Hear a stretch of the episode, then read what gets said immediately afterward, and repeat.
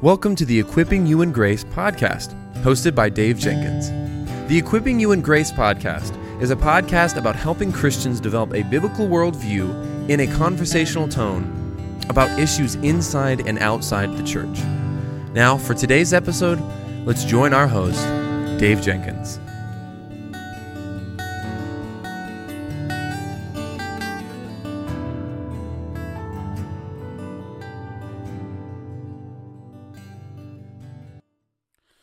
All right, everybody, welcome back to the Equipping You Grace podcast. My name is Dave, and I'm the host for this show. And on today's show, we're going to talk about something that we is, is part of our larger conversation that we've been having over the last two years about how do we rightly handle the Word of God.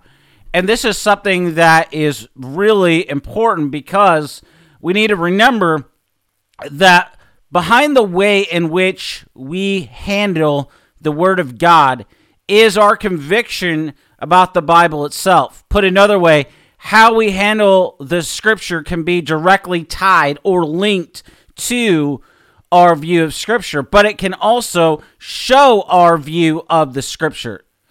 And so, rightly handling the Word of God is absolutely paramount.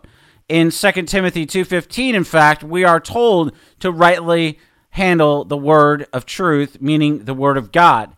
And so there is very few things that we can talk about that are more important than rightly handling the word of God.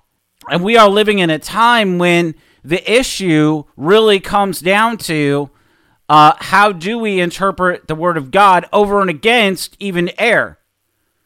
When uh, I remember uh, I was on a bus, this was in the early 2000s, and I was talking to a guy from the Middle East, and he and I told him I'm in a I'm in ministry and those kind of things, and he said to me, uh, and I remember this. He said to me, "Good luck with that, because you know you have all the fighting in the Middle East over the Bible." And he's not wrong. He's not wrong. But where that man got it wrong was we can really know what the Bible says. We can really get it right. And there are many people out there with the view that it doesn't matter. It doesn't matter what it just matters what you think it means. But see, that minimizes the Bible to my feelings. As we talked about recently, we're not, we don't have a feelings-based faith. Faith. We have a fact-based faith. We have a faith rooted in objective, absolute truth, and that comes from God. Titus 1 2 tells us very clearly that God never lies. And that means that God stands behind his word. The character of God, who is holy and just and perfect and good in all of his ways, he stands behind his word. And his word is inspired, inerrant, sufficient, clear, and authoritative, meaning that scripture is enough for us to teach us for our life and for our godliness. It teaches us about the character of God, about the person and work of Jesus, and so the church, salvation, sin, creation, and so much more. And so the scripture is enough for us. The scripture is enough for us to know the truth. And so as we come to the word of God, we come to it because we believe it is the Word of God. It is God speaking to us. So as we read it, as we study it, as we meditate on it, as we memorize it, as the Spirit takes the truth and applies it to our hearts that we've read and studied and meditated on and that we've heard preached, uh, he is taking that truth and planting the word of Christ, as Paul says, and Romans 10 17 further and further into our hearts and into our minds. And we need to remember this as we come to this topic because uh, we are living in a day when there is a lot of different interpretations. And so we have to come with the right view of the Bible itself. Otherwise, we're not going to get the right meaning. So, so important. The word interpret can be used to mean to understand, to translate, or even to explain. In fact, these three functions of the interpretive process are also appropriate for whether you're reading the Bible, studying the Bible, or teaching the Bible, or if you're a qualified male pastor, preaching the word. First, we are aiming to understand what the biblical text is saying. Then we translate that information into the intended theological message. And finally, we explain that message whether it's in article form, if you're going to write an article or in a book, or if you're doing a podcast, or if you're a qualified male pastor, you're preaching to the congregation, or if you're a ladies' Bible study teacher and you're teaching the ladies, or if you're a home school teacher and you're teaching your children, or if you're you know a, a Christian Bible teacher at a Christian school, you get the idea. Okay. This is applicable for all of our lives. Now, the interpreter needs to have a working knowledge of the basic principles of interpretation. These hermeneutical principles are like tricks of the trade for a biblical interpreter. They guide us in our examination of the text so that our work is kept within the bounds of what we want to call legitimate hermeneutics. Hermeneutics is the art and science of biblical interpretation. And so the idea behind these three principles, these principles, I mean, is that properly handled, the text will disclose its meaning to the interpreter, meaning we can know what it says because we take the text seriously. We're studying it. So interpreting the Bible or hermeneutics is the science and art of understanding, translating, and explaining the meaning of the text. And so to guide this process, we can follow these basic principles that help discern the intended meaning of the, the, the biblical text writer rather than imposing our own text, our own ideas, I mean, on the text. And so here's uh, very simply seven principles that can help you. First, the first one is identify the kind of literature your text your, the biblical text is for insight into its meaning. Bible scholars call this the genre of the text. That means the general form that the text says. That is, whether the text is narrative, prophecy, poetry, history, gospel, or epistle. So, for example, narrative, Genesis is a narrative. Uh, the gospel, that would be the gospel of Matthew, Mark, Luke, or John. Epistle, that would be, for example, uh, Romans or Ephesians. Poetry would be uh, a good one. Would be Psalms, um, prophecy, uh, something like Isaiah or Daniel or Revelation. Now, the various kinds of literature present their meanings in differing styles with different structures. Narrative texts do not operate the same way epistles do in getting the message across to the reader. In fact, the variety in literary forms is a very complicated study. Biblical scholars go beyond the, the basic forms I even just mentioned here to subforms with subtle differences that the ordinary reader would not necessarily notice unless they were trained in those things. And this is where even Bible scholars they disagree with one another about the different subforms or the subtleties of the text. And yet, in spite of all these technical distinctions, the the preacher or the studier of scripture can still recognize the text form and how it affects its meaning, meaning that we can know what it says with the help of the Holy Spirit, with the help of good solid commentaries and resources. We can know what we call authorial intent, what the author meant and how he intended to convey that meaning uh, to the intended audience. And authorial intent is just simply what is the author's clue? What is the author stating is his purpose? Like Luke's gospel.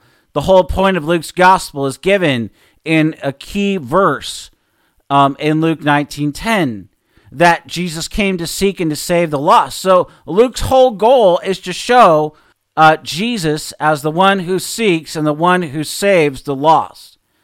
Um, and so uh, every single, whether it's a gospel or letter or narrative, it has a goal, it has a purpose in mind.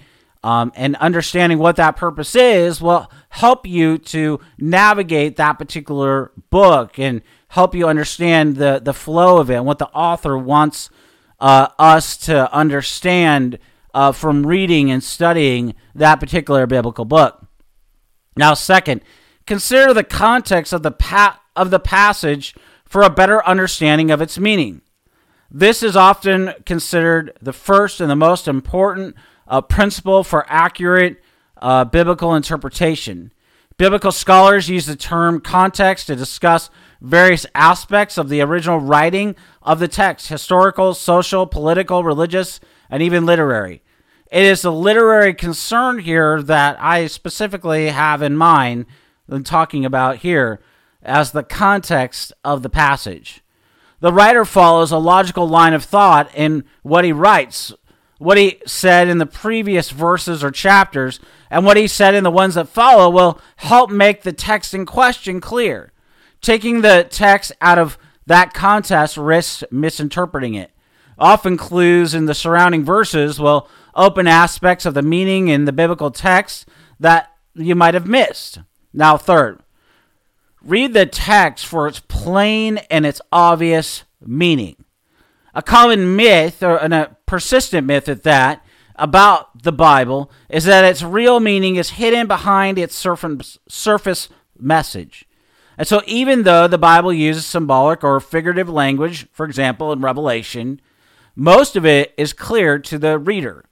Even when you do not know about the people, the places, the events in question, you can grasp the point of the text. And the use of figurative language in Scripture only enhances the plain meaning of the text. Uh, Matthew 7 3 says, Why do you complain about the splinter in your brother's eye when you have a plank in your own eye? Jesus said. And even though this is figurative language, we have no trouble understanding what he meant.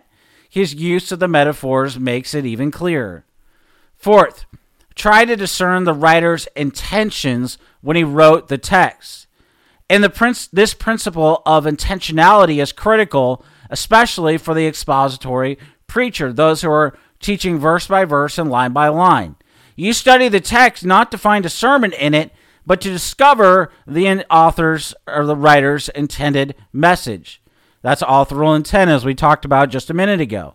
Unless you can learn the intended meaning of the biblical text writer, you're not going to be able to rightly handle the Word of God. You're not going to rightly be able to then write about that text if you write or or write an article or a book or if you're preaching a sermon or you're teaching a lesson, you're not going to be able to handle the text rightly in your teaching.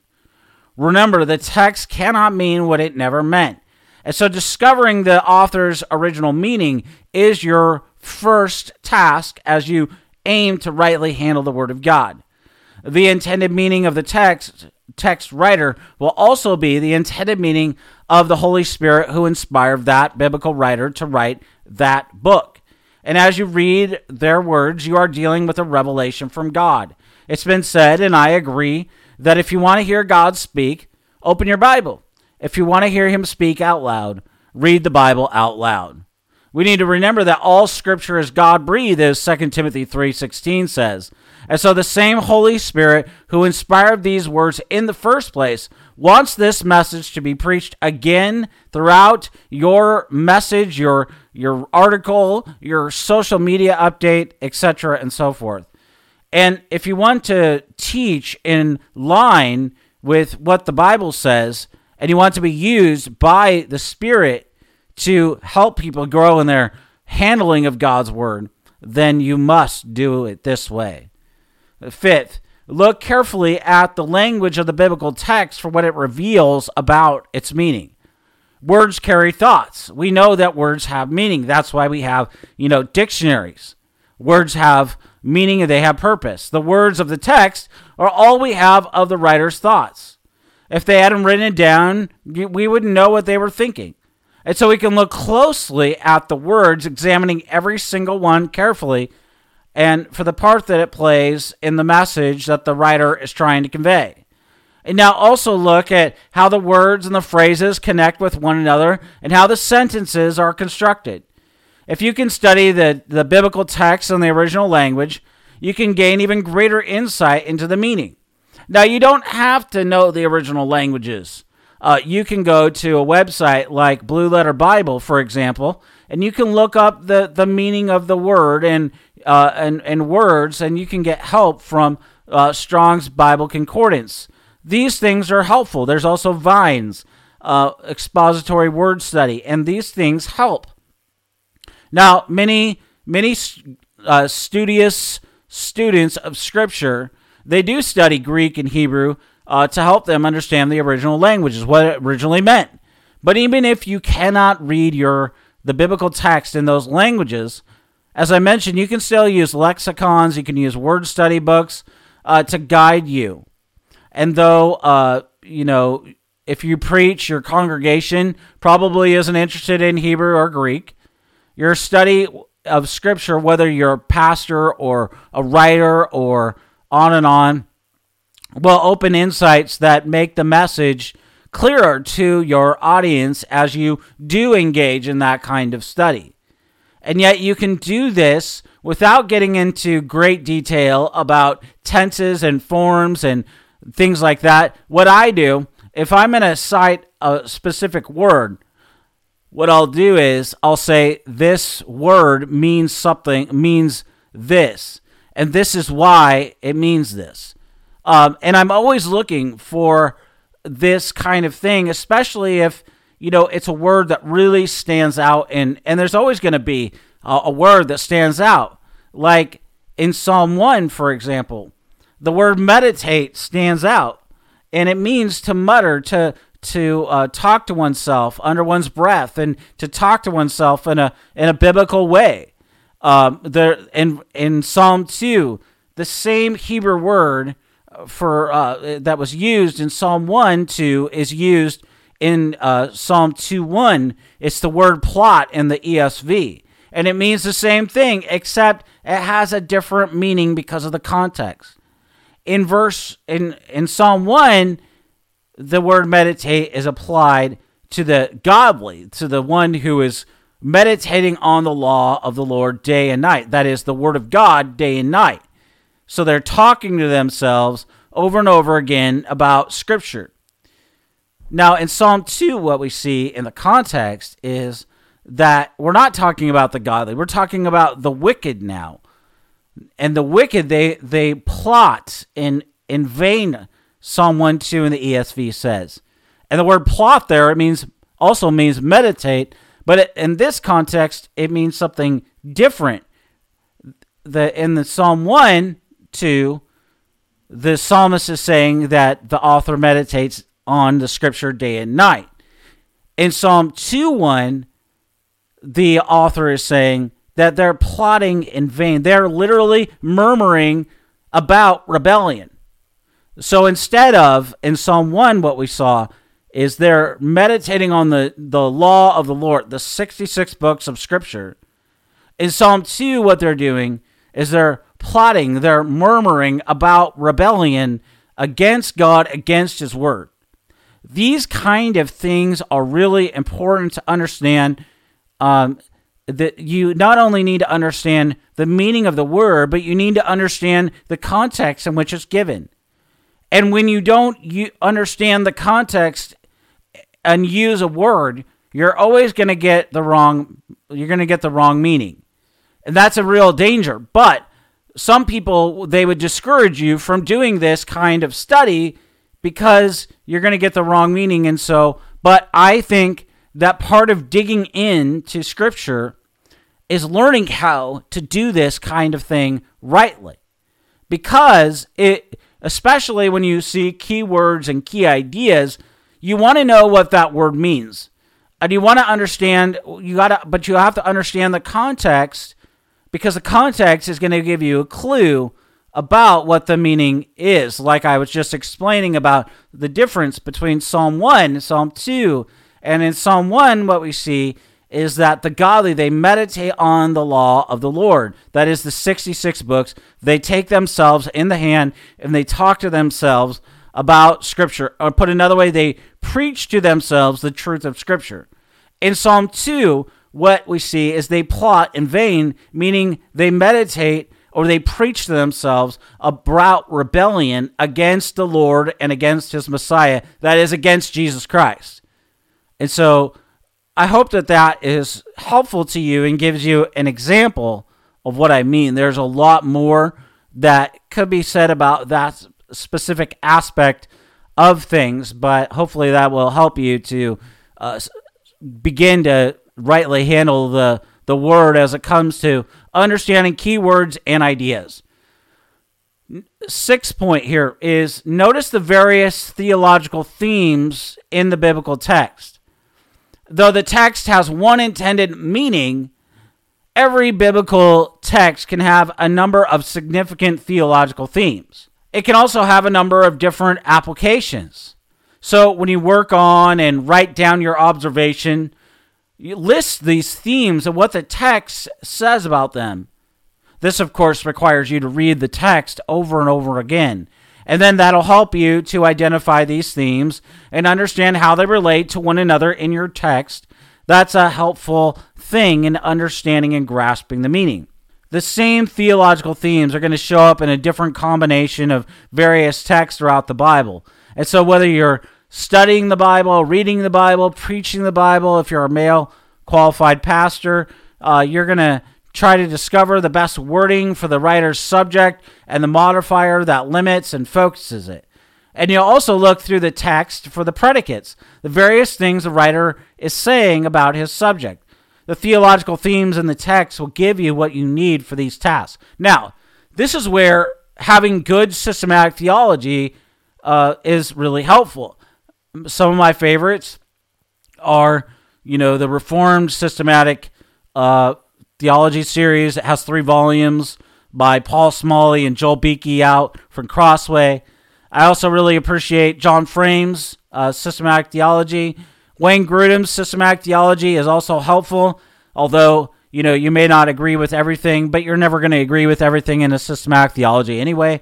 But it's helpful. It gives you some idea these these three systematic theologies give you some idea of what you know the text will mean. Also, you know Calvin's Institutes is is very helpful as well. So these kind of things can help you to discover the theological themes in a text. Uh, a lot of the times you can look at the scripture index and you can look and see, oh, this is what that this is what that uh, particular uh, theology is, and you can trace it throughout the whole Bible. That's what systematic theology is doing. It's taking a whole topic and it's expounding on it uh, from a whole Bible perspective. And so doing that kind of work is, is really Im- important. I usually do that um, towards the end of my study after I've already worked through the text. I'm starting to get some idea of, okay, this is, you know, this is being developed and more. And then, and then as you're preparing the lesson, there's going to be choices to make. You're going to have to make some choices about, hey, how far how far am I going to go? You know, how how deep am I going to go? I think in terms of that, uh, in terms of teaching and preaching, my general rule is don't go further than the average Christian in the pew. Meaning that if you think that the average Christian in the pew isn't going to understand what you mean, and you can't explain the, the words and the idea simply, it might be best just to leave that out. Um, and and also, you know, this is also helpful. I think try to try to find other texts that point to Christ as you're doing this, because all, and what we see, and we'll talk about this, and this is the, really the next point that we're going to go into. But you know, Scripture is clear, and we we use the word perspicuity, meaning that Scripture interprets Scripture, and so you know, Scripture has a unified message and goal, and that centers on Jesus Christ. And so we'll just go here to point seven now, and that is always take a God centered perspective for interpreting your text or point people to Christ. What this means is looking at the text in terms of what it reveals about God and his dealings with creation, man. Um, this is theological interpretation. It arises from the conviction that the Bible really is God's means of making himself known to us, special revelation. What it says about him will be central to every text. Now, the Bible was not given by God to tell us only about ancient religious people and how we should all try to be like them. It was given to tell us about the faithful God who they either served or denied. Their response is not the central message. God's will and his involvement with his creation are. Even even texts that give instructions as to how we should behave reveal something about God. Luke 24, 27 says, And beginning with Moses and all the prophets, he interpreted to them in all the scriptures the things concerning himself. Now, the word interpreted in Luke 24, 27, it means either to unfold the meaning of what is said, explain, expound, or even to translate into one's native tongue. Notice what I did. I gave another example of how to do that kind of word study and explain it to somebody. This is what it means. It doesn't mean that you have to give the actual Greek word to that to the audience when you're preaching. It just showing them, hey, this is what this means in its context. Dr. Howard Marshall is correct when he says the root idea of explain is a word from which we derive the word hermeneutics, which is the science of biblical interpretation, he says. Now, here's an example of the context.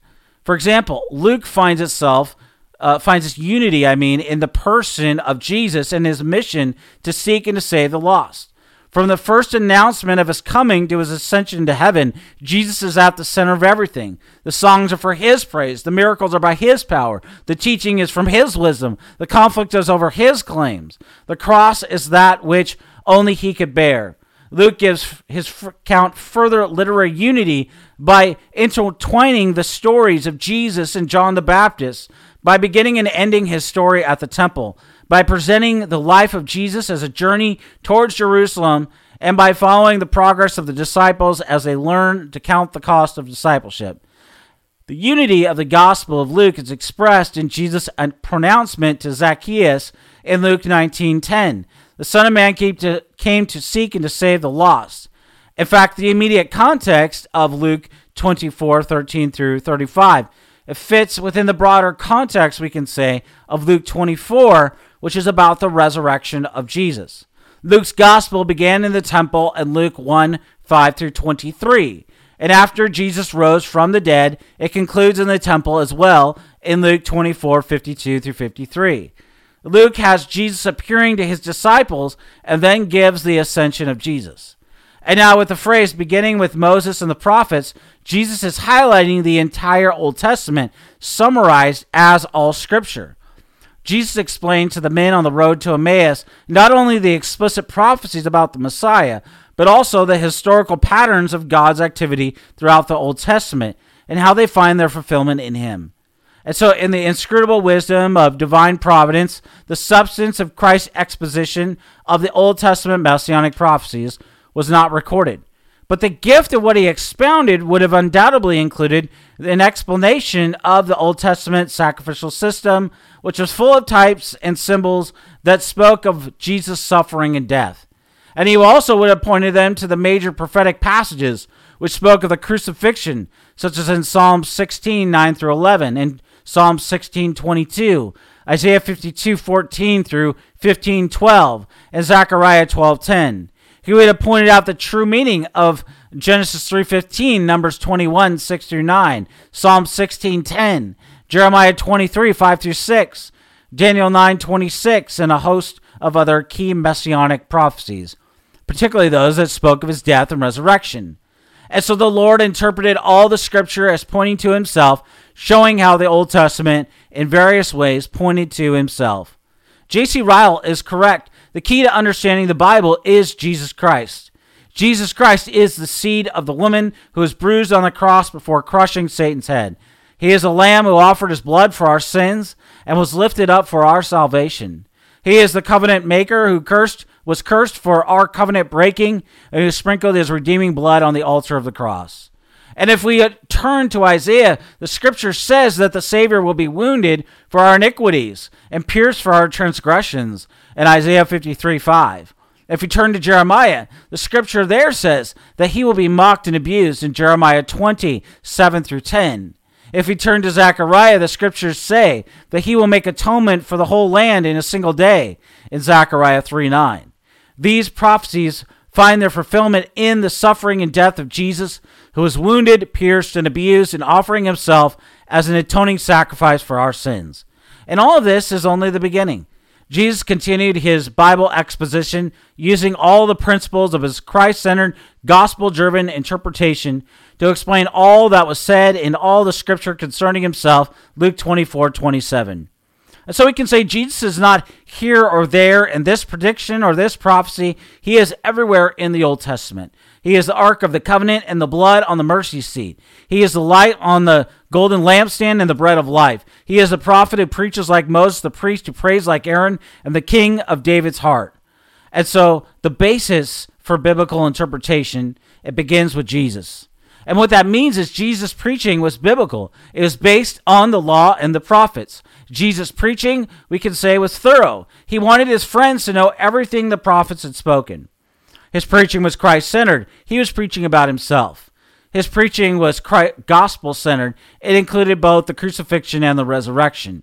Jesus proclaimed the agonies of the cross and the glories of the empty tomb. His preaching was persuasive.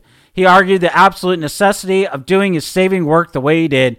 It was necessary for the Christ to suffer and then to be glorified. And so, if we follow the model of Jesus on the road to Emmaus to his friends, our study of Scripture, our teaching of His Word will honor God. It will see the lost saved, the strengths, the saints strengthened, and the kingdom advanced. May God raise up teachers and students of the Word who are unafraid and unashamed to preach His Word and to interpret Scripture, all of Scripture, in light of Jesus and for His glory. Well, I want to thank you for listening or watching this episode of the Equipping You in Grace podcast. Until next Monday and Wednesday, may the Lord richly bless you and keep you.